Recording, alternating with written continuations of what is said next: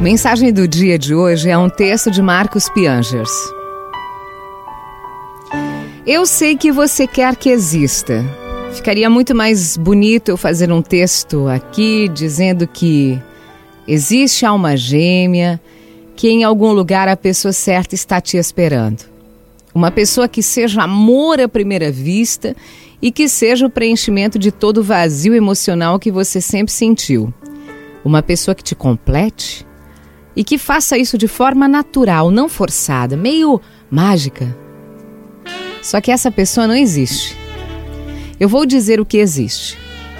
Existe você bem e feliz e tão radiante que várias pessoas estão interessadas em você. Existe um outro hormônio, uma ou outra substância que funciona como mensageiro fisiológico. Existe coincidência de encontros, existem cheiros, conversas que te deixam ainda mais feliz e confiante. De vez em quando acontece, mas não existe alma gêmea. Porque a nossa alma gêmea um dia acorda com o cabelo desarrumado e um bafo terrível. Você descobre que a sua alma gêmea odeia a sua série favorita. Não gosta de viajar. Tem nojo de sushi, tudo que você gosta. E como pode ser sua alma gêmea se não gosta de voz e violão num bar? E você começa a pensar que talvez aquela ali não seja então a sua alma gêmea. Meu Deus, minha alma gêmea está em algum lugar e eu aqui com esse entulho. Mas não existe. As almas se tornam gêmeas. Elas não nascem assim. Você vai abrindo mão de umas coisas, a outra pessoa abre mão de outras.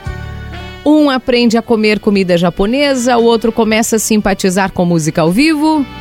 Um começa a acordar cedo para tomar café da manhã junto. Outro aguenta até meia-noite para assistir um filme abraçado. Um vai lendo os mesmos livros do outro, um vai concordando com aquilo que você disse outro dia sobre aquela coisa que ele tinha discordado. Um vai ficando meio parecido com o outro. Um vai pegando coisa do outro, outro vai pegando coisa do um. Tem vezes que dói um pouquinho, mas as almas vão ficando parecidas. Vão ficando parecidas. Tão parecidas, tão parecidinhas que coisa. Parece até que são almas gêmeas.